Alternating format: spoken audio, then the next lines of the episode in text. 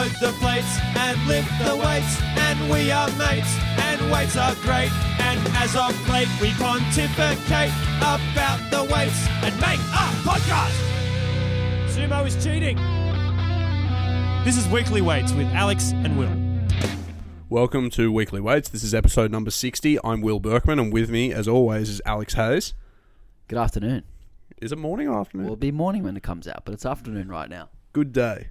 Or night. Have a good Friday morning, everyone. Or just round it, like just easy one. Howdy. Yeah. Hey there. Yeah, hey there. Welcome to the show. This week, we're talking about deloads. And you already knew that because you clicked on the episode. True. Yeah, it's in the title. I love how we do that. We like tell them what we're talking about. We're like, they obviously know. Yeah, well, just like the deloads that we program for you, if you're not interested, skip this one. What do you reckon? Yeah. Everybody skips deloads, let's be honest. I was astonished because I put up a story post asking for questions and I thought I'd get fuck all back. You know why, though? You know why you got some good questions? Why? Was because the questions that we were after were specific. To deloads? To anything. You know how when you do like a ask me questions, you get like nothing. But if you say ask me questions about X, yeah, it's true. People want directions. You get better questions. Right. Well, in this instance, I actually got quite a few good questions, which I take to mean that people actually care about deloads, which is great because in my experience as a coach, the majority of people hate them. Yep. So, also, for the record, before Will continues, Will said, I shoddy introing this week because I've got a sweet joke. Well, that was my sweet joke. Skip this episode if you want, if you'd skip a deload. Yeah, that was my sweet joke. So let's rubbish, bro. It was pretty shitty. Thought that one would bring the house down. Alrighty, Alex. Why don't you start us off? What is a deload? So a deload is just a reduction in training stress, and whether that comes from volume or intensity or frequency, that is obviously what we are going to talk about in this episode. But yeah, just reducing your overall training stress. Actually, I want to know, is there like a line in the sand that you personally draw that would delineate a deload from just like an introductory or easy week of training? Well, yeah, I was going to go into that a bit later, but I actually very rarely will call a deload. I usually will just disguise it as the first week of the block, which my clients always know the first week of the block or the cycle is the easiest week. Yeah, but for some context for the listeners, oftentimes in the first week of your block, say you're transitioning from 8s to 6s, your first week of 6s might be a few kilos lighter than your last week of 8s, right? But it's still a week of training where the first week is work. It's just markedly easier than the week prior. I think the differentiation there is like when you actually change phases. Mm. The first week of that new phase is the intro or the deload. Okay. I versus understand. Like, you know, if you go from 10s to 8s to 6s over the course of 6 weeks, that first block might be 6s, but that's not really an intro. Yeah. It's just continuation of the previous block. Yeah. So you'll undulate the difficulty as the intensity creeps up a little bit, but the intro or whatever comes at the start of the block. Yeah. And usually the intro will be the first week of that new cycle, and all the exercises will be different. So it'll be almost like a feel a week. Right. Well, I more or less agree with your definition. Like a deload is a reduction in training stress. I would probably, just for semantic purposes, say the difference between a deload and say an introductory week or an easy-ish week of training is that the purpose of a deload isn't necessarily to promote adaptation. It's to allow recovery so that future training can promote adaptation. That would be... So, like, as in a deload for me is deliberately less than the amount of stress that would impose adaptation.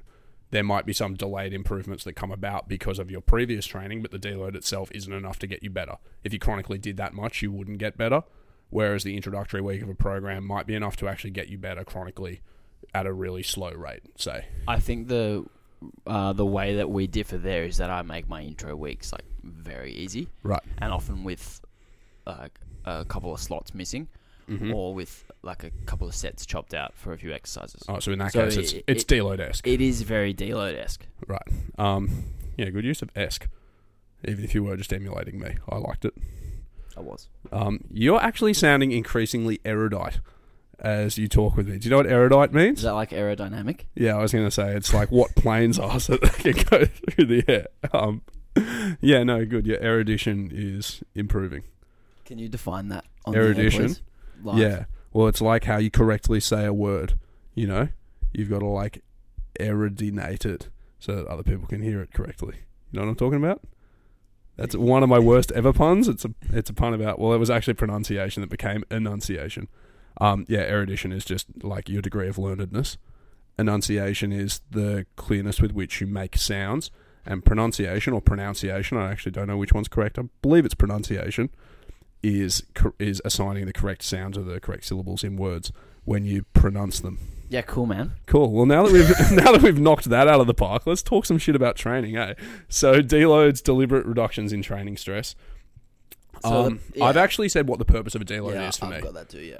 So, well, you tell me. Well, I said reduce fatigue and return performance to baseline before another push in training difficulty. Yeah, so more or less entirely agree. It's basically, I consider deloads the thing that cement, or maybe not even necessarily cement the prior adaptations, but reduce fatigue, yeah, to allow future training to be productive. In some degree, they may cement the prior adaptations because if you train chronically fatigued, then you might actually get so overwhelmed that you don't realise the gains you otherwise would have from previous training as well, simply because you get so fatigued that you can't train productively or you might get injured or something undesirable like that. So, yeah, they're there to facilitate the training that you are doing. How do we know when it's time to deload? Well, I think this... it's often hard to know exactly when the time is right, which is why it's hard to, and this is the next point, it's hard to often plan exactly when we want to put these weeks because we don't know how well someone's going to progress and we don't know whether they're going to continue progressing when we think they might need a deload. So there are some signs that the body will begin to fatigue. You'll feel like all the sleep in the world isn't enough sleep. You might get some joint fatigue. You might just like get halfway through a session and just feel like you've just had enough. And those are probably good signs that, you know, you might need a reduction in training stress or a deload week.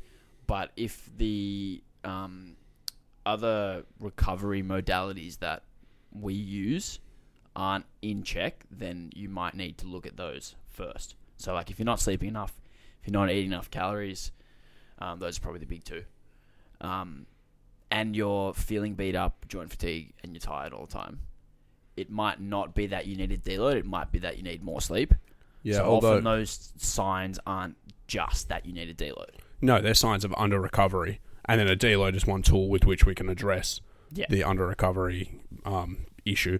But I would say that with people who are, say they've accumulated extra fatigue. So they're sore, they're moving like crap, whatever it happens to be, not enjoying training, and they're eating poorly, and they're sleeping poorly, I still think in those instances that, for the most part, a deload will help you, because if you've accumulated the fatigue, there's no point trying to heap it on and just say, oh, we'll throw some more recovery resources at you. You've got to reduce the stresses, allow for recovery to catch up so you are roughly back at baseline and then resume training again. But those people who, if it's like a one-off bad week of eating or whatever... Yeah. But if it's someone who's consistently eating badly and not sleeping enough... You're not going to be able to get enough loading weeks for them to progress at the rate you want. And you might not be able to throw 4 or 5 consecutive loading weeks at them before they might need, quote-unquote, a deload. Mm. So you have to then go back to those big points of recovery to ensure that you can continue them progressing longer. Yeah, no, I agree entirely with that. I just more mean that if somebody's like, hey, I've had 3 or 4 really shitty weeks of eating and my training's beating me up more than it normally would, you don't go, oh, let's go back to eating normally and we'll just keep training hard. You probably go, okay, like we need a reset. The deload marks a reset. They begin eating normally again. Their recovery resources come back to normal. Their capacity to train comes back to normal. And then hopefully, like you were saying, you actually restore the ability to have, subsequent loading blocks be long enough to be productive. Yeah. When do we know it's time to deload? So I more or less agree with what you've said, although you actually alluded to it in your earlier answer. That deloads can be useful when you are introducing a lot of new training stress, or you're intending to finish one block and transition to training for another goal. So there's a time where we can sort of arbitrarily impose a deload. So the instance I think you gave was transitioning from like a hypertrophy block to a strength block. Spoiler alert: we're going to get Mike Israetel on the podcast in the next few weeks, hopefully, to talk a little bit about this. But some of the residual fatigue you might have accumulated from your hypertrophy training will inhibit your ability to do strength training well, possibly to adapt well from strength training. Dr. Michael helped explain that on the podcast. So possibly after those periods, even if your first week of strength training is likely to be pretty easy, it would still be worth implementing a deload, right? So there are arbitrary time points at which most people want to deload. A taper for a powerlifting comp is a deload. So there's another arbitrary time. So when do we know? When it's helpful in planning, when there are signs that, the athlete's not recovering well. Do you think you want to implement the deload before those signs of under recovery come up, or like at a certain threshold at them, or at the point at which training becomes untenable, or what? I think it depends on what the training goal is. If the training goal is to continue to push someone and then try and get that super compensation, then we might let them go another week and push another week before we deload. But again, it depends. Like, I think the biggest thing is the timing for like competition timing. If someone's really beat up and they're like 6 weeks out and their next 2 weeks are supposed to be, difficult sets of fives and sixes, and you can just tell they're not going to be able to get through it, they might need a deload then before it gets worse, and then you can kind of just get their peak, right? Yeah. Versus getting to a point where it's like irreversible and you don't have enough time. Yeah. So in some respect, it takes some idea of like the global overview of what their training direction is. We need more context to answer that question. Yeah. Broadly, I agree with everything you've said there. I think this is where you and I differ. Or actually, I'm not even sure if we differ. I don't mind having arbitrary timing of deloads across programs, whether it be every 4th week, 5th week, 6th week, or 8th week. I don't think that's necessarily bad, and particularly where it does conform with that idea of where you want the lifter to be in 10 weeks' time or something. I don't think that's bad, although I should give some context. I used to love basically like a 3-up, 1-down approach for people all the time. 3 hard weeks, deload, 3 hard weeks, deload, and it made, or 4 hard weeks, deload, whatever it happened to be, and it made planning really easy because I would, basically try to surpass a rep PB in week 3 or 4 or whatever it happened to be in the rep zone that they were training in, and then I'd have a deload, they'd recover a bit, and then I'd push in usually a slightly lower rep bracket, and it just made planning easy and it worked great. And then I began subscribing more to a school of thought of like, hey, if the training stress is dosed appropriately, you shouldn't need as big a swings between like loading weeks and unloading weeks to allow people to recover and keep progressing. And so I reduced the amount of deloading I did quite a lot, and I just had the first week of each subsequent block be easy enough that I thought people would recover mostly well, and then, when those symptoms that we were talking about of poor training emerged, or where it just seemed appropriate in the program to facilitate another training block, I'd put in a full deload. Now I think the pendulum's swinging a little bit back more towards the middle with me, where I'm starting to think that having sort of semi-regularly imposed deloads can be good. Partly because I think that people do just accumulate fatigue, even with training that's not extremely dosed. They do just accumulate fatigue, and I think it's a nice psychological break. And partly because I think it does give you a little bit more freedom to push people. But I'm not entirely certain. So when is it time to deload? For me, agree almost entirely with what Alex said, but I'm not against the idea of having some sort of arbitrary time points for deloading, particularly in those longer off-season blocks and things where you might have like 12 or 15 weeks of unbroken training before you start a prep. I think it can be okay. Yeah. Yeah, so with the 3-up, 1-down thing, I think the best way to conceptualize this is just to zoom out into like a 1 year. If you deload every 4 weeks, you are deloading 3 months of the year? Yeah, 3 full months of the year where you're not training productively. I think that is just like in itself very obvious that you could be doing more training weeks. Sure, but this is where I disagree a little bit, because one, like there's some type of infinite regression with that, because then you could say, well, like, what if we deloaded 1 week in every 52? Then we're trading off 2% of our chances to adapt, right? Yeah, of course. So to some degree, you need to build in recovery. That's number one. Number two, it may be that reduction in training stress facilitates better training and better adaptations in the other weeks to the point that they're beneficial. And there is some evidence that having chronically high levels of fatigue inhibits your adaptations to training. So it's possible that you actually get more from less by doing that. And there is some evidence. I'm going to really misrepresent the study because I haven't read it cover to cover and I can't remember the authors or anything. But there was one study where there was people who had a training condition of something like 14 weeks straight, and then another group had something like whatever it was, 6 weeks on, 4 weeks off, 6 weeks on, which is like absurd. That's not at all like a deload, but they had a break in the middle of the training, right? And the groups got equal gains despite one group actually training less across that time. I'm not quite sure the reasons that they put forward for it. I'm going to look up the study and come back on the podcast and explain it properly at some stage. But there is actually some evidence that with fewer loading weeks across a similar time period, people can get similar adaptations. So I'm not sold that logic entirely holds. It holds to some degree, otherwise you'd just fucking barely train at all, right? But I'm not sure at what point it goes from being a net benefit to a net negative. That's what I'm saying. And if it does facilitate good training, then maybe deloading more often than people would like is helpful. Because, again, sorry, before I give you the chance to respond, when we think to how many days a week we want to train and things, you could make a similar case, right? There's 7 days in the week. If we just trained a little bit on all 7 of them, we could be doing some of the promoted adaptation every day. But you and I have both found that consolidating work to 4, maybe 5 days, allowing full recovery on other days, having days off for certain body parts and things is helpful, right? So on a longer time scale, perhaps that's true too. What do you think? Yeah, I don't disagree with anything that you've said, but I think the way we need to look at it is the example you mentioned earlier with the 3 loading weeks and then the deload. In that third loading week, you're really trying to push a rep PB, or you're really trying to push a volume or whatever the case is. Mm. And the way that you and I both program isn't that aggressive. No. And it's a lot more conservative. And there's a lot more, as you said just then, recovery built in within the week. There's contrast. There's highs and lows. There's we're not doing the same lift on every day. There's recovery built in the week that should allow you to get to the next week, and then allow you to get to the next week, and allow you to get to the next week. Sure, but even then, consistently getting to the next week. And I wrote in my notes here, somewhere between every 4 and 10 weeks. So it's not like we're going 6 months without a deload. Yeah. I'm not saying that at all. I'm just saying that if we make training a little bit more conservative in the first place, we shouldn't need a full deload as often. Sure, but my 2 responses to that are, 1, even under conditions of conservative training, I'm not sure at what point it stops being beneficial to have the extra recovery.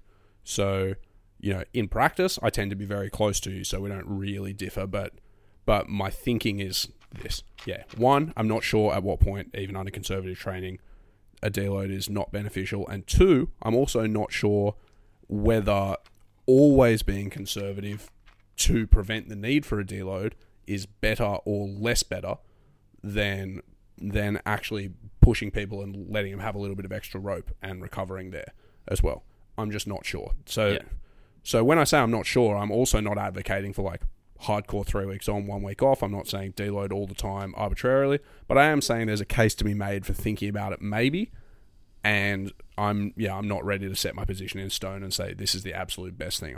I'm honestly not sure. Yeah. And you even mentioned earlier, there are those waves up and down within a given training cycle before an intro week or before a deload that sort of gives you that little bit of recovery back to continue pushing. Yeah, for sure. It's almost like mini deloads along the way. Yeah, and when we if I cast my mind back to some of the most productive training I've ever had, it was productive for lots and lots of reasons, but the 6 or so months I was on placement in 2017, I was training between 4 and 6 days a week, 6 days for about the first 3 or 4 months, right, doing quite high volumes of work, and I would have 4 loading weeks, the first week of which was an intro week, like we discussed earlier. Maybe one less set, starting at weights just below the ending intensity of the previous block. So actually an easy week, right? And by the 4th week, it was always really hard, very, very hard loading, pushing for PBs, so crazy swing in difficulty. And then I would also have a full deload. And when I was training 6 days a week, my full deload cut back to 4 days with reduced volume and intensity. So super hardcore cut. And then I went back to intro week, push for 4 weeks and so on. And so those massive swings in training difficulty, when I did that for 6 months, I had some of the best gains I've ever had. I also slept more than I almost ever have, had other, like, less lifestyle stressors, was really focused on training. Like, there was lots of things that made it really good. But when I look at that, that's in total contrast to a lot of the other things I've ever done, and it really worked. So yeah, I'm not entirely sure, and I don't think it's incompatible to also have undulations in difficulty within your loading blocks, to have like mini deloads and things on the way and still build in the big deloads. I'm just not sure. Yeah, I think the sweet spot for most people is going to be, you know, between 4 and 8 weeks, 5 and 6 weeks, somewhere in there. Yeah, and I think that's true too. And most people, here's something else. Most people who are really resistant to the idea of deloading, and like everybody is to a degree, because again, like, training's a hobby. So when you say deload, you're like saying do your hobby less, which no one likes. Most people who are really resistant to it are, I don't think they're actually anxious that they're going to lose gains, but I think they're anxious that they're like trading in the opportunity for future gains, if you know what I mean. Like, they feel like every week or every session they put down is like a deposit in a bank account, and that when you say, hey, let's pull back for a little bit, they're like, fuck, like I could be progressing right now, I'm not. And they get anxious in that moment. But when you start building in deloads every 4 or 8 weeks or whatever it happens to be, and you actually get people in the process of doing that, and they see that their results get better, part of that anxiety also goes away. And I'm not sure if the anxiety is like fatigue related or what, but they start seeing from a longer term perspective that actually some fatigue management stuff really helps. You don't need to be pedal to the metal all the time. You need to have those pulses in your training where you are pushing and pulling and actually just letting yourself get better rather than trying to force the process the whole time. Do you agree? Yeah, it's just like any new training idea that you use, or if you change coaches, like something new, it's that experience from doing something new, you then trust it the next time. So like, if you're someone who trains heavy all the time leading into a comp, and then you get a new coach who's maybe a little bit more conservative, and you're not really too sure about it, and you think you need to lift heavy, and then you get to the comp and you do just as well or better. Yeah. Then from that comp, you'll be like, oh, okay, yeah, maybe I don't need to train heavy all the time. And then you trust that experience. Yeah. And the same thing rings true in this instance as well. Yeah. And one final point on planning deloads as opposed to having them come in when the signs emerge. An advantage of saying we're going to deload in this week, or at the very least, like sometime, you know, in the next block or two, we're going to put in a deload, you know, for these reasons. An advantage of saying that is some people will see the need to deload as like a failure on their part. Like, you go, oh, hey, you're looking pretty beaten up, let's put in a deload before your next block. Some people go, oh, fuck, like I'm not good enough, I'm not progressing at the rate they expect, I'm getting really beaten up, I can't hack this training, I'm not good, why don't I adapt? And they get all like angsty up in their head. And really, it's just a very normal part of the training process to say, hey, you've done something that's challenging, your body needs a break, let's take a break so we can do it again. So in some ways, sort of saying we're going to do this roughly this often means it's not unexpected, it's not sort of contingent on their performance, and so they don't take it as a judgment of their performance. Does that make sense? Yeah, absolutely. But you could even go the other way and frame it as a positive for the lifter, and you could say, like, you know, these next 2 weeks I'm really going to push you, I want you to give me everything you have. Mm-hmm. Including all your accessory work, including, you know, whatever. When you really hit your rep targets and, you know, get to your RPEs, whatever, because we're going to have an easy week coming up. So, like, earn the easy week. Yeah, absolutely. In fact, that's probably really smart. I thought you meant you were going to frame it the other way, because you gave me a really good brainwave, which is for people who do reactive deloads and they are concerned that their client might view it as a failure. If you as a coach were to frame it by saying, like, hey, you know, we've been pushing you really hard, I can see you've accumulated some fatigue, but you've been doing the hard work. Let's take a deload, let that fatigue wash away and see what you've earned from that. And like, I bet your performance will bounce back. That could also give people a more positive, like, make them appraise it more positively when they don't necessarily really want to do it. Yeah, and you can say the same thing to people during like a peak, for instance.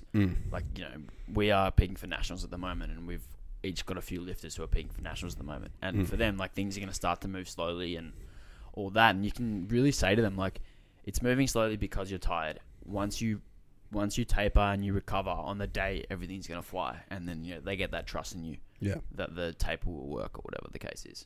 Hey, listeners and Alex, if anybody thinks of somebody who's got a grounding in the relationship between like physiology and psychology, shoot us a line. because I was just thinking there's something really interesting to be discussed, which is whether your accumulated physiological fatigue and like just generally your fatigue state influences your affect, so influences your emotional state, and not whether that necessarily has like a material impact on how you train, but like on how you appraise training and how much just general stress you have mentally.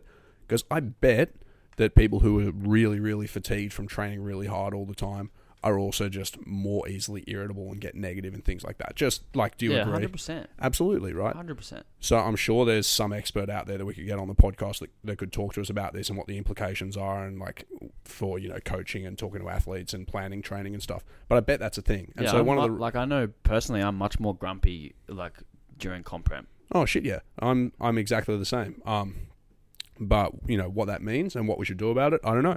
So that'd be a cool thing to have on the podcast. If somebody knows someone, shoot us a line. That'd be a cool thing to talk about. All right, we're going to take a break. Yep, let's do it. Weekly weights. All right, we're back. Weekly weights 60. Sorry for the abrupt break, but Alex needed toilet time. Yeah, I'm trying to stay hydrated. Is that what it is? I was wondering, because you've walked in here the past 3 weeks drinking a 1.5 litre soft drink, diet soft drink. For everybody out there, watching my calories. Watching your calories. Is that under instruction? Are you? No. Because I thought you were actually right on competition weight. Oh no, I am. Okay, so it's not like the hardcore diet strategy of I just need to drink this to feel like I'm having something palatable. No, you're just doing it. Well, you're interrupting our recording schedule, bro. So let's have a bit less of that. What do you reckon? I reckon less definitions from Will. The people love them. Who are the people? I don't know. Name three right now who love... You, me, Chrissy. Digby. Look, people love it. Have I already made the thesaurus joke that it's a dinosaur that tells you what things mean? Probably. No. Okay, well, show thesaurus. That's enough. All right, whatever. The next question that you helpfully wrote down for us was, how often do we deload in the different training phases? And this is more or less the question that got sent to me a number of times on my Q&A sticker as well. So, Alex, what do you reckon? Yeah, it's going to fall in the 4 to 10 weeks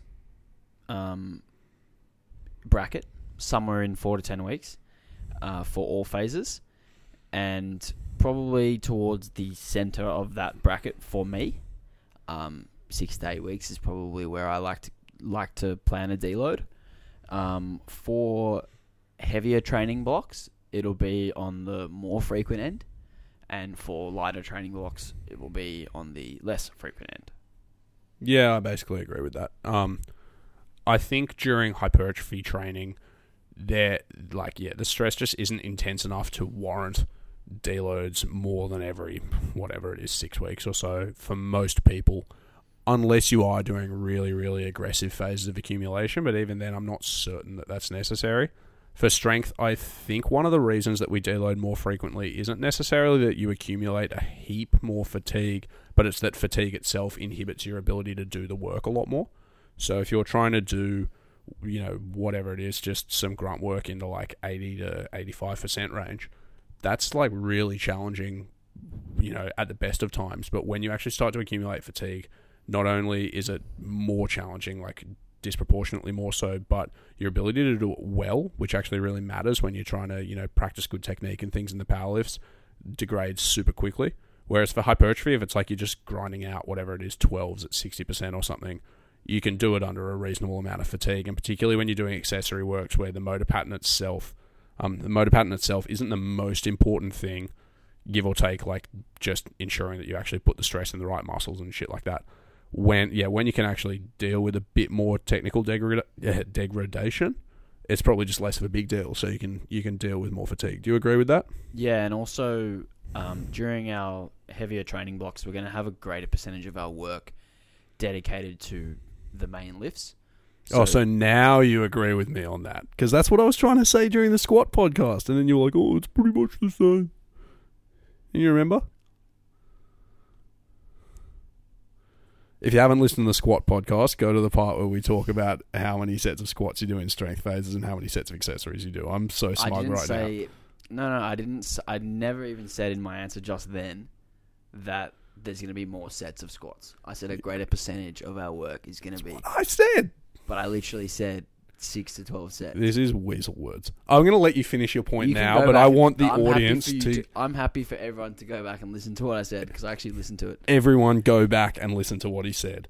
I'm air-hancing right now. I said there's going to be the same number of sets of squats in each phase, but less sets of accessories in strength phases and peaking phases. Why would I believe anything you ever said now? Fucking hell, man. Okay, just finish your point anyway. So greater proportion of your work's dedicated towards the main lifts in strength phases. So it's more important that we stay fresher, so we're going to need to deload more often. Yeah, fully agree. Continue like building those technical qualities, because when we are tired, it's harder to develop technical qualities.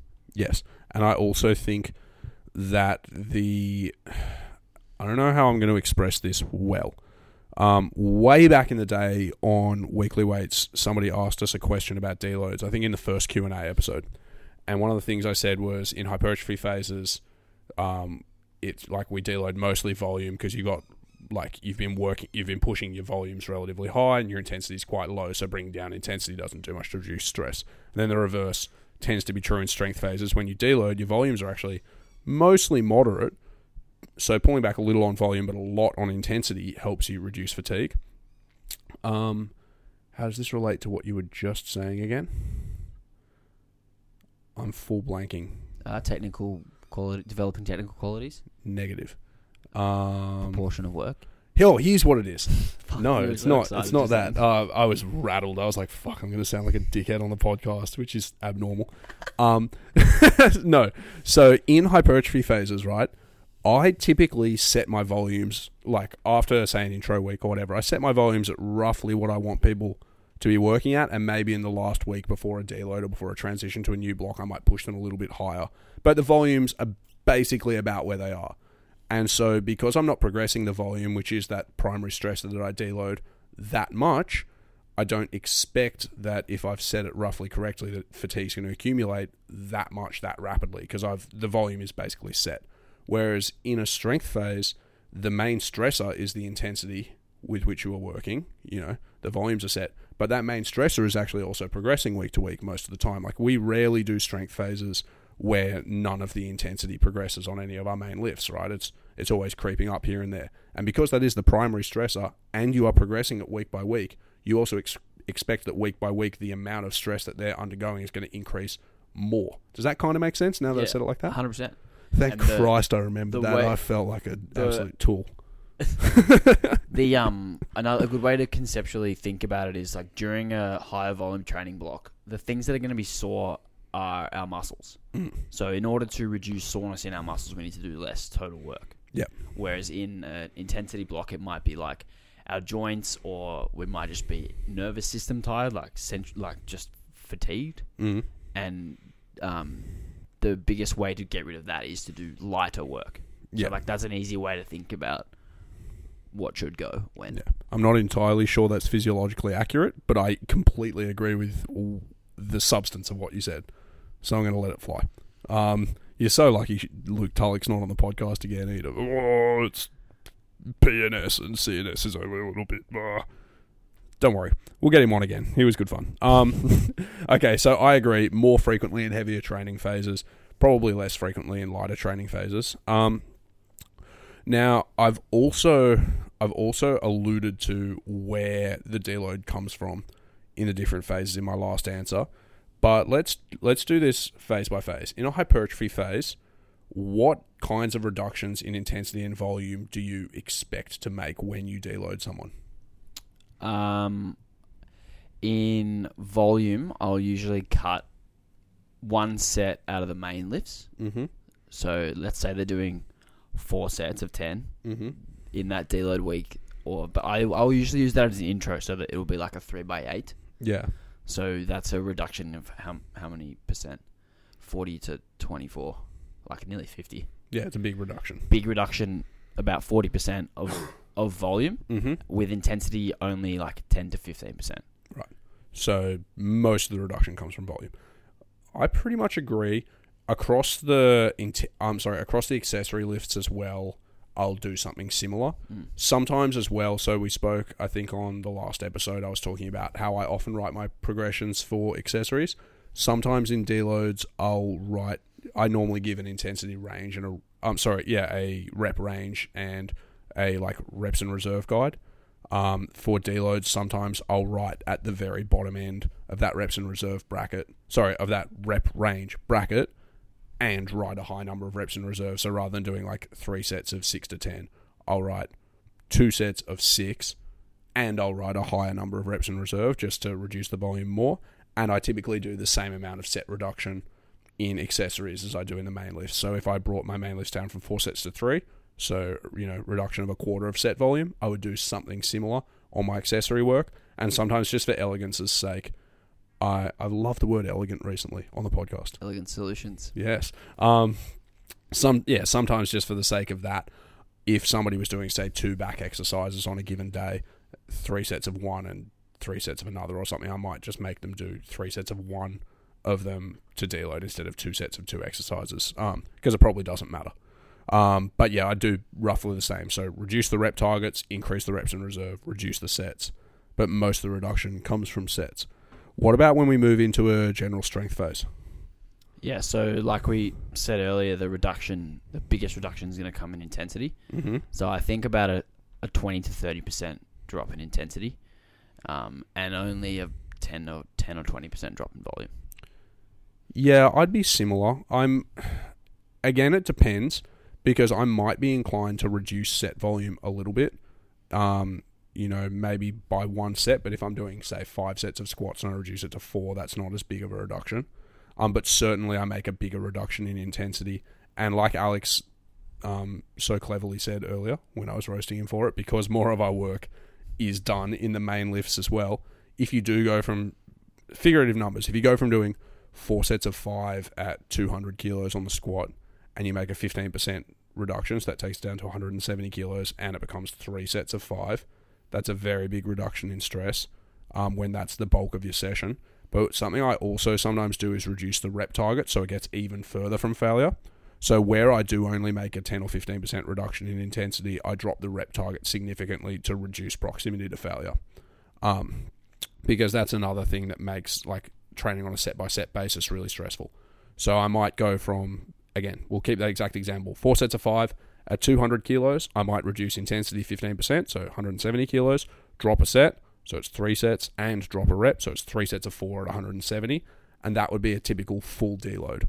So that's a very, very easy week in comparison to the loading week. Does that make sense? Yeah, 100%. Is that pretty much similar to what you'd do? Very similar. Yeah, and then my deloading protocol for the accessories is roughly the same as the hypertrophy work. It's just they're a lesser proportion of the work. Again, as Alex so cleverly said. Thank you, Alex. Thank you, Will. What was our next question? That's it. Really? Yeah. Oh, shit. This is a quick episode. Now we've got a Q&A. Do you want to take another quick break before the Q&A? I don't really feel I need one. No, let's just hit the Q&A. Okay, let's... So I can go home and nap. Go home and nap. All right, I'm going to shout out all the people that asked me pretty much the same questions. Okay, so to Hungry Hungarian, to Such Strong, to who else?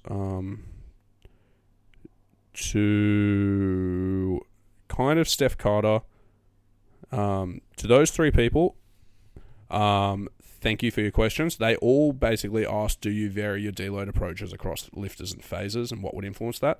We've spoken about phases. We'll talk about lifters a little bit more. I got a good question about that. Okay, so another one from Bouncy was deloads during a 12-week comp prep. What type of factors would influence when you would put deloads in that? Just let's clarify our positions again.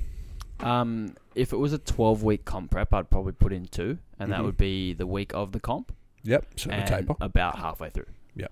So it would be like you'd split into 2 phases, and you'd have a higher volume phase and then a kind of a strengthy peaking phase, and you'd have a deload right in the middle. And the deload would be like, for me, an introduction to the heavier phase. So it might be just very light, lower rep sets. Yeah, I think depending on the lifter, I would either do exactly as Alex said or maybe even have a second deload in. So have like 3 or 4 loading weeks, deload, 3 or 4 loading weeks, deload, 3 or 4 loading weeks into the taper. So, but that might be more deloads than is necessary. So it also just depends on the lifter, how heavy of loads they're handling and how well they hack it, but something like that. I pretty much agree. Now, here we go. Alex Ala, so Alex Dada Rame, asked us frequency in relation to training age or style of training. So the frequency of deloads over your training age. Do you have any immediate thoughts on that? I don't know if I have any immediate thoughts on that. The population that I coach isn't like a huge range of ages. Mm. So I don't know if I have a grasp on whether people fatigue quicker when they get older or whatever the case is. So I'm not really too sure. Well, okay. The question is training age, which means exposure to training. My immediate thought is that beginners probably need deloads much less frequently because they just need less training stress, right? Like we spoke on the Programming the Beginner podcast about how not much of relatively easy shit gets them better. So, you know, so people in the first 6 or 8 months or year of training probably don't need many deloads, and their deloads don't really need to be that dramatic, and like, you know, you're not really pushing them that hard. So it's sort of on an as needs basis. I think the intermediate phase, which we also spoke about on the podcast, is like purgatory, can be really long. And so for some people at the start of that, they might need deloads relatively infrequently. And then as their training age progresses, maybe because the relative difficulty of the training stress that they're imposed upon them. That's right. Increases, maybe the frequency of deloads that they need comes up. But at that point, I start saying maybe, because once people have been subjected to training for more of a longer time, the individual differences start to emerge a lot more. So there are some people who can probably just hack quite a lot of training for quite a long time and continue to be productive and adapt well. And there's some people for whom you would start to see those patterns of performance emerge where you say, okay, this person probably needs more deloading. And also at that point, you probably start to get a grasp for people of whether they do need blocks that accelerate in difficulty more, and blocks that do accelerate in difficulty more quickly probably also need deloads more frequently than blocks that are relatively flatlined in difficulty. So at that point, I think it really starts to depend more on training. Alex mentioned chronological age, and that probably influences things as well, but that also has a relationship with training age. And we're about to get to another question that's similar to this one in that respect. As people get older, past a point, their recovery capacity reduces. So when you're like 15 years old or whatever, you can literally train all day, party all night, and you're just sweet. And, you know, when you're 30, that starts to be harder. And presumably when you're like 60, it's harder again. So at some point that influences things. And so people with a really, really advanced training age are also just very likely to be falling outside the age range at which they recover best from a chronological perspective. So it's, to some degree, there's interplay there. But if you're sort of just average Joe sitting between the age of 20 and 30 or 35, then yeah, I think as an absolute beginner, you probably need it less. Intermediate, you know, progressively more until the point at which your individual differences start to determine it. And then advanced lifters genuinely just don't know. I guess it depends, but presumably enough to facilitate the hard training that you do. And again, when we spoke on the podcast about advanced lifters, we spoke about how your phases are also designed to help you reduce fatigue and stress from other phases as well. So you've got to start thinking of fatigue management on a much longer time scale. What do you think?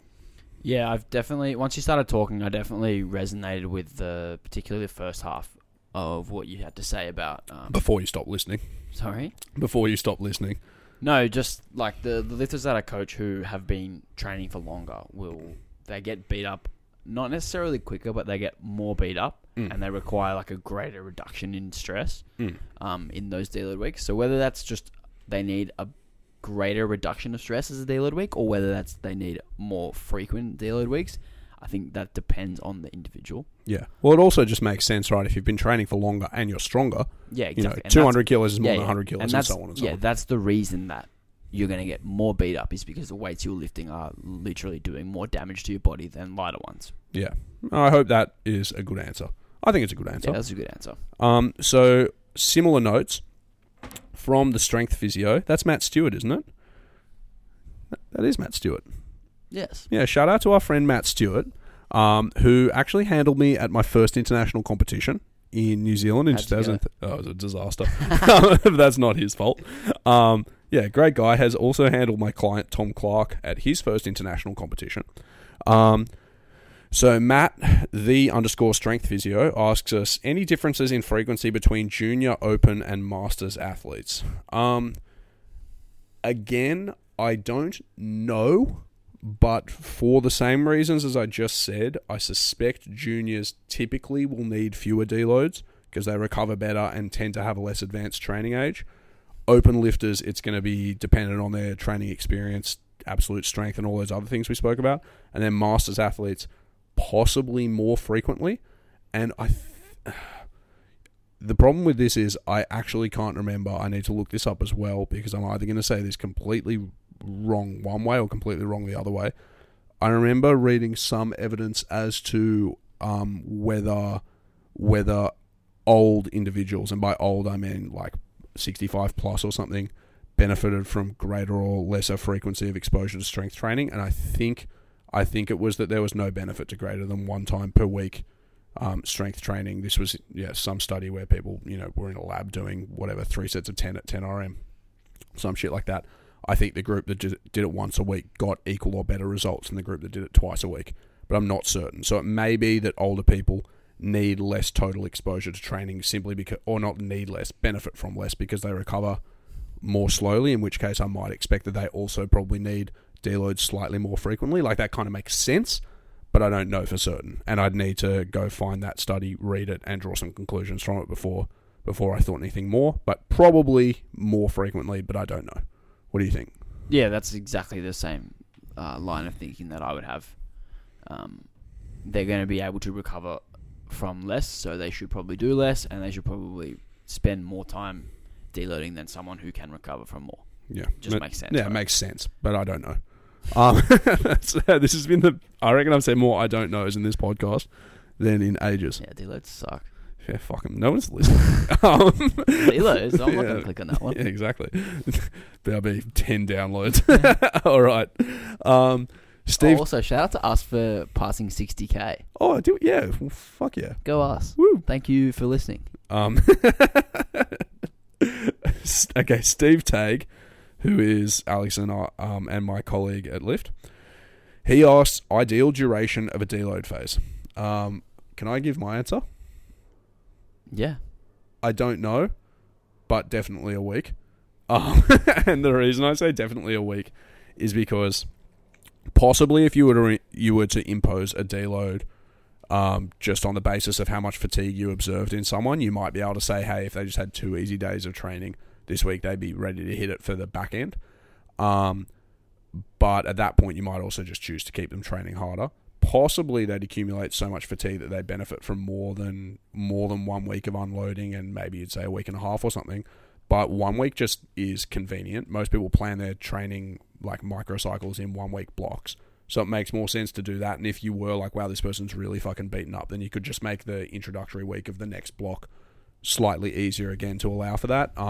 And doing less than a 1 week deload to me just seems to risk cutting it short. Like, you're so anxious about having them miss, 1 day of training, that you're potentially leaving them under-recovered and not really getting much benefit from the deload. And to some degree, it probably also depends on the nature of the training stress that you've imposed on them. So Alex spoke before about, joints and connective tissues and stuff being fatigued. Those tend to be slower recovering than muscles. And so probably in strength blocks and things, having less than a week of lighter loading is going to leave you a little bit shortchanged. Possibly in hypertrophy blocks, you could get away with a little bit shorter of a deload or just having a muscle-specific deload. But just for planning purposes, a week just seems by far the most sensible place to start almost always. What do you think? Yeah, for planning a deload, I definitely always go with a week. But like you said, there might be circumstances which might mean that, you might deload the second half of a week, or you might do 1.5 weeks or 2 weeks. And a good way of thinking about this is like in a comp environment or in a comp taper, the stronger someone gets, the longer they're going to taper for. Yes. And essentially that is a longer deload. And also the given lifts taper longer than others. Yeah. So, you know, the bench press will taper the shortest amount of time, then the squat, then the deadlift. So, you know, just to say 1 week across the board is a little bit... Maybe reductionist, isn't it? Yeah, very reductionist. Well, I still think so. Yeah, like a week's a good place to start with, you know, variance on either side of it. Yeah. But I think the stronger you get... And I mentioned this earlier, like, the stronger someone is, the greater reduction in stress they need when they deload. So their deload might not... It might be the same length as, you know, mine or yours, but they might be doing even less than we are. Well, to follow that sort of how strong you are path, right, with, say, the deadlift, here and there, I'll deload the deadlift more than I would deload the squat, which I deload more than the bench press because of the degree of stress that each of them imposes. And so the rate of progression, say that the final week is going to be hard for all three lifts, the rate of progression across 3 or 4 weeks or something for the deadlift might be slightly faster than for the bench press and the squat, just because you can't sustain as many weeks of as difficult of loading on that lift as well. So in some respects, what you just said is taken into account, because if you have a deload that's very easy on the deadlift and the first week is also easier than the first week of loading of, say, the bench press, which was deloaded less, you have a greater duration of deload and also greater magnitude of reduction in stress. Do you do similar stuff to that? Yes, definitely. Yeah. And like the jumps that we take in training are going to be pretty much percentages. And obviously if we deadlift the most, the percentage, like each kilo is a less percentage of 1RM. Yes. So yeah, that's kind of inbuilt. Yeah. All right. Jess Sewastenko, aka Sewastrong. It's actually hard to say Sewastrong. Like, I want to say it with a W. You know, like what's his name? The guy from Looney Tunes. Daffy. No, the guy who hunts Wadja Wabbit. Elmer Fudd. I want to say like Elmer Fudd. You know, Sewastrong. You know, a Whittle Wabbit, that guy. Oh, yeah, that guy. Yeah. Anyway, Jess Sewastenko, SEWA Strong, on Instagram, asks us, your thoughts on training the day before a meet. Would love to hear what you think, ! Alex, your thoughts? I would say no, because I don't think it's necessary. I think doing nothing is actually a greater benefit, like relaxing and sort of staying fresh is going to be greater benefit than training. And I think the risk for training the day before outweighs any benefit that there could be. Yeah, from a pragmatic perspective, I pretty much entirely agree with Alex. If anything, like, I can be relatively aggressive in my loading during peaks and things, but then I'm always relatively conservative in my tapers, because I think almost everyone gets more benefit out of being fresh than out of feeling like they've handled heavy weights recently. That said, Lyle McDonald, so the fellow we had on to chat about women at one stage, I had an interesting discussion with him at one stage where he was talking about something that happens in athletes, and sprinters especially, I think called unloading syndrome, where some people's top-end speed really drops off unless they have exposure to some high speed running, basically close to competitions. And so for some of them, they really don't taper very much, or they don't taper intensity close to competition, because they actually lose speed. And he suspects that might explain why some lifters do prefer having a much shorter taper, or a taper in which intensity is maintained until much closer to the competition. And Mike Teixeira has also written about having a couple of clients who barely taper into competitions, because particularly in like his emerging strategy style of programming, sometimes he just observes that their performance is best after X amount of loading, even without a reduction in fatigue. So I'm not certain that for everyone you should never train before a meet, but for all the reasons Alex said, I would be very, very hesitant to employ a strategy where somebody were to train the day before a meet. I just, it doesn't make sense to me for 90% of people to ever do something like that, and the potential downside is massive. It's a bit like people who are peaking for bodybuilding competitions, trying to do like the really, really aggressive water cotton things to try and dry out. Like, if you absolutely nail it, you might look a very tiny bit better, but the risk of really fucking it up and looking like 20% worse is massive. You know what I mean? Yeah, I know exactly what you mean. I think you can be a little bit more aggressive with your taper, but this might mean just handling slightly higher percentages during the taper week. Mm. Like, you might, you know, when I design my taper weeks, my last session is always like second or third last warm-ups. Yeah. For like a couple of singles. Like, it's absolutely nothing. You could probably justify doing your last warm-up or maybe on bench and opener like 2 days out. Yeah. But any more than that, I don't think is going to be a benefit. Well, it comes back to the point at what point prior to a meet do you actually stop getting stronger from your training as opposed to just accumulating fatigue? So, like, plenty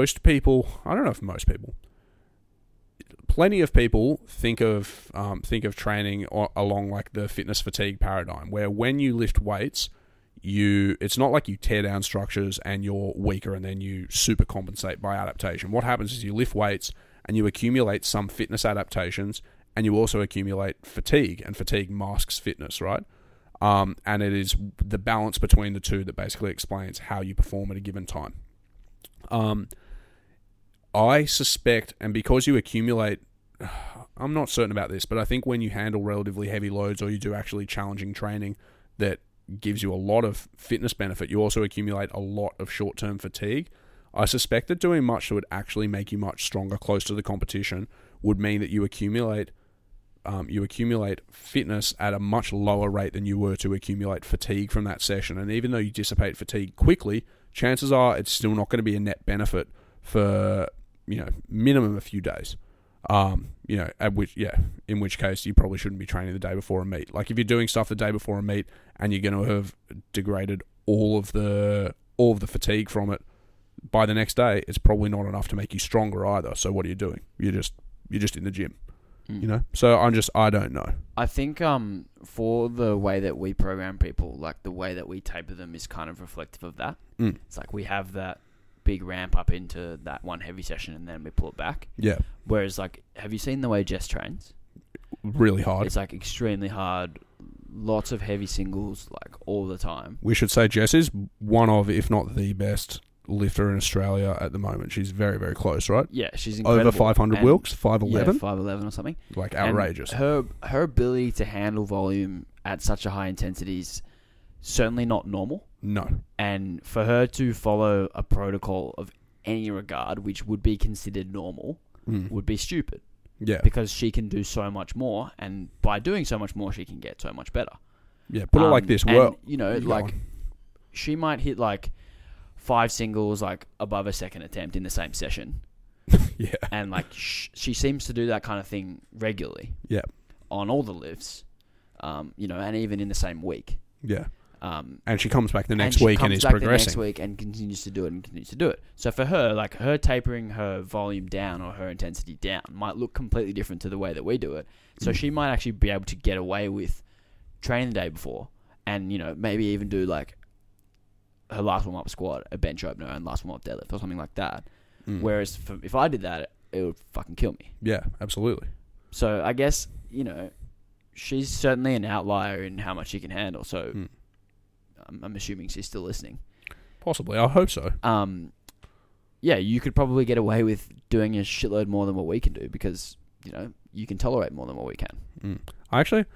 I would be very curious to see somebody like her. Like you said, she's at the extreme outside of volume and intensity tolerance. Like, everybody who hasn't looked at her Instagram, go check it out and read the post. She did a post recently about a 3-hour training session she did with like 9 heavy sets of each lift, and like, it was nuts. Yeah, that would have taken me 6 hours.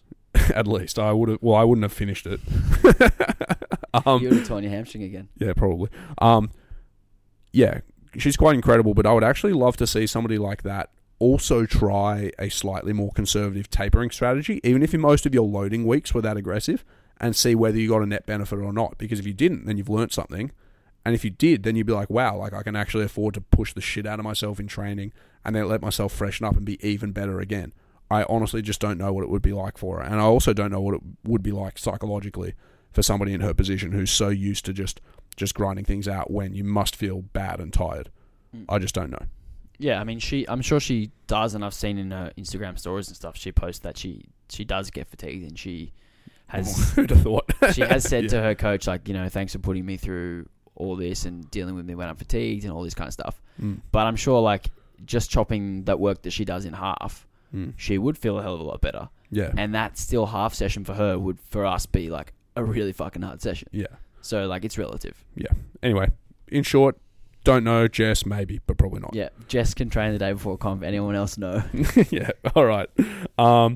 Postman Potts, a.k.a. Aiden Potts, a.k.a. Potsy. Potts lad. Says 3 hard weeks of training, then deload versus 11 weeks of mild to moderate training, then deload. I had a pretty long waffle about why I don't know earlier, so I'm gonna stick with I don't know. But I think 3 hard weeks isn't really the goal if you're doing that. I think it's actually got to do with the progression of stress more so than the starting stress. Like, I don't think you should come out of a deload into, like, fucking hard work straight away ever. Partly because the acute to chronic workload ratio is predictive of injury. So if you go, I'm not sure if that is the correct term for it. A really, really rapid progression of training intensity or a massive spike in it can predispose you to injury. So that's number 1. And number 2, I think if you jump out of a deload right into really, really hard training, although the repeated bout effect doesn't dissipate in a week, you will still be slightly sorer from that first session than you would have had you been training into it, possibly. And 2, if you do a really, really hard week, probably you'll accumulate more fatigue than you dissipate over that week, so you won't be able to do as hard of a week. So it should be more thinking like 3 weeks where training progresses to very difficult faster, or 11 weeks where you try and prevent the progression to extreme difficulty to prolong total progression. Does that make sense, Alex? Yeah, and I think the way that he's worded this question is like, it's almost like you want to do neither. Like, you want to do neither of them sounds good. Yeah. You want to do neither. Yeah. So, like, you know, some level of something in the middle. Like, it's never really black and white. It's always somewhere in the grey. Yeah. All right. Johnny Rowe. So, Lewis McMurtry, my friend. So, Johnny Rowe actually means Johnny Romantic. How funny is that? That's what... I did not know that. Yeah. I've always wondered what that was. Yeah, so that was his alias for himself. He was Johnny Romantic. He asked, when competing... He's probably the least romantic person I've ever met. Oh, sure. She's a lovely, cuddly bear. But yes, I agree. He asked us, when competing, does this podcast make you both worry more about missing a lift? Then he DM'd me and said, I mean, because you have the podcast, does it add pressure when competing or choosing weights for lifts because you don't want to miss and not look like experts? Alex? We always miss lifts, so no. Yeah, I know. If you're not missing lifts, you're not trying. No, not really, to be honest. I don't think I am known as an excellent lifter, to be honest, anyway. Like, as in, like, I can lift weights. I'm decent, but I'm not, like, no one thinks of me as, like, Australia's next world champion. I think the way in which I conduct myself at competitions is much more important. Like, if I were to be an absolute dickhead and, like, you know, yell at referees and be rude to spotters and shit like that, that would reflect badly on me, so I'd never want to do that, particularly now that to some degree people know who I am. But other than that, no. I mean, like, if I had a really fucking embarrassingly bad meet, I'd just feel silly about it because, like, my clients care about how I do. But so long as I'm out there trying and, like, generally acquitting myself well and just behaving friendly-ish, then that's okay, right? What about you, Alex? Yeah, you kind of alluded to this, but my reputation as a lifter doesn't exceed my reputation or what I want my reputation as a coach to be. Yeah. And, like, I care much more about the performance of my own lifters and how that makes me look versus my own performance and how that makes me look. Yeah. That's it. If Alex doesn't PB his total at nationals, I want everyone to boycott the podcast. Oh, if I don't do that, then that'll be a complete failure. Yeah. So, well, now that we've said that on the podcast, yes, this podcast makes us more stressed because Alex is going to be lying up at night the day before his comp going, man, I wanted to make a $1,000 bet with you live on the podcast that you wouldn't beat me in the 85s, and you didn't take it, and you bitched out, and you're in the 94s, you coward. I'm pretty fat right now. There's no way I'm making 85s. I can't renege on that. Yeah, you're going to bench like 125 at 94. You probably bench 125. 125, I'm lucky. Come on. Are there any other major ones here? Okay, so Arish Zaveri, I'm sorry if I've said that incorrectly, says, difference between a deload to reduce systemic stress and to manage niggles and injuries. I'm going to immediately take this one and say that you might accumulate niggles from really hard training, and so reducing deloads prevents those niggles from turning into injuries. But if you have like an established problem, then you actually want to be seeing a physio and having a management plan and treating it, as opposed to just saying, I'm going to take a week to rest and then come back and hit it again. Like, if you have a problem, you've got a problem. If you are deloading to prevent the soreness and things that you have from progressing to an injury, then that's just intelligent, and that comes along with reductions in systemic stress and fatigue. Right, because lots of fatigue predisposes you to injury. I think that kind of makes sense. And even if you look at the relationship between the amount of sleep people have and their predisposition to injury in other sports, it just kind of makes sense that if you're tired all the time and imposing more physiological stress, you are more likely to get hurt. What do you think, Alex? Yeah, I agree with all of what you said, but sometimes we get these niggles that always arise at the same point in training cycles. Mm-hmm. So we might know that if we have 5 loading weeks of squat that, you know, maybe our knees start to get sore. Yeah. So then, you know, we might then use that information to then cut our squats at 4 weeks. Yes. Or know that, okay, it's the 5th week, my knees are going to get sore this week, but I've got to deload next week and I'll be fine. Yeah. Sometimes that's just inevitable, but yeah, if there's an underlying issue, then like we always say, go see someone, figure out what's wrong with it, fix it, and then go back to training. Mm-hmm. Don't try and train around stuff all the time if they're continually coming back. Jim Kevin... That's G-Y-M Kevin, not like Jim the name Kevin. Kevo. He's the one and only Jim Kevin. You know him? No. Jim Kevin. Poor guy. He's the Jim Kevin. I was going to say he's stinging for a shout-out, and you've just completely shot him down. Jim Kevin, as I live and breathe, he says to me, well, firstly, he sent me a question that was completely unrelated to deloads, and so I put up my sassy second post saying, make it about deloads, and he got back to me and says, how to properly deload before and after powerlifting meets. We've kind of spoken about how we taper on the podcast before, so I don't really want to reiterate that. After powerlifting competitions, it depends, but just because you've probably had a massive reduction in your training volume and stress, and you've gone and done this big stressful competition, and you probably have some accumulated wear and tear, I would say having a few days off lifting in general and slowly reintroducing lifting across that next week, so maybe going 2 or 3 times instead of 4 or 5 with reduced intensities and reduced volumes and reduced axial loading and lots of movement variety is smart. But I wouldn't think of it so much as like a deload after competition as I would like a progressive reintroduction of training stress in the most general way possible. What do you think? Yeah, the week after a competition, like you said, we probably want to take the first half of the week off entirely, or if you are doing stuff, don't do the power lifts. I was going to say, I often do like YOLO arms and like some random back and stuff with my mates. Get back in the gym and just do some really light stuff and get your body moving. You'll often find that if you do nothing for a whole week after a comp, you'll be more stiff and you'll get more sore that first week of training. But the way I look at it is like that those first few weeks after the comp are what set us up for that next training phase.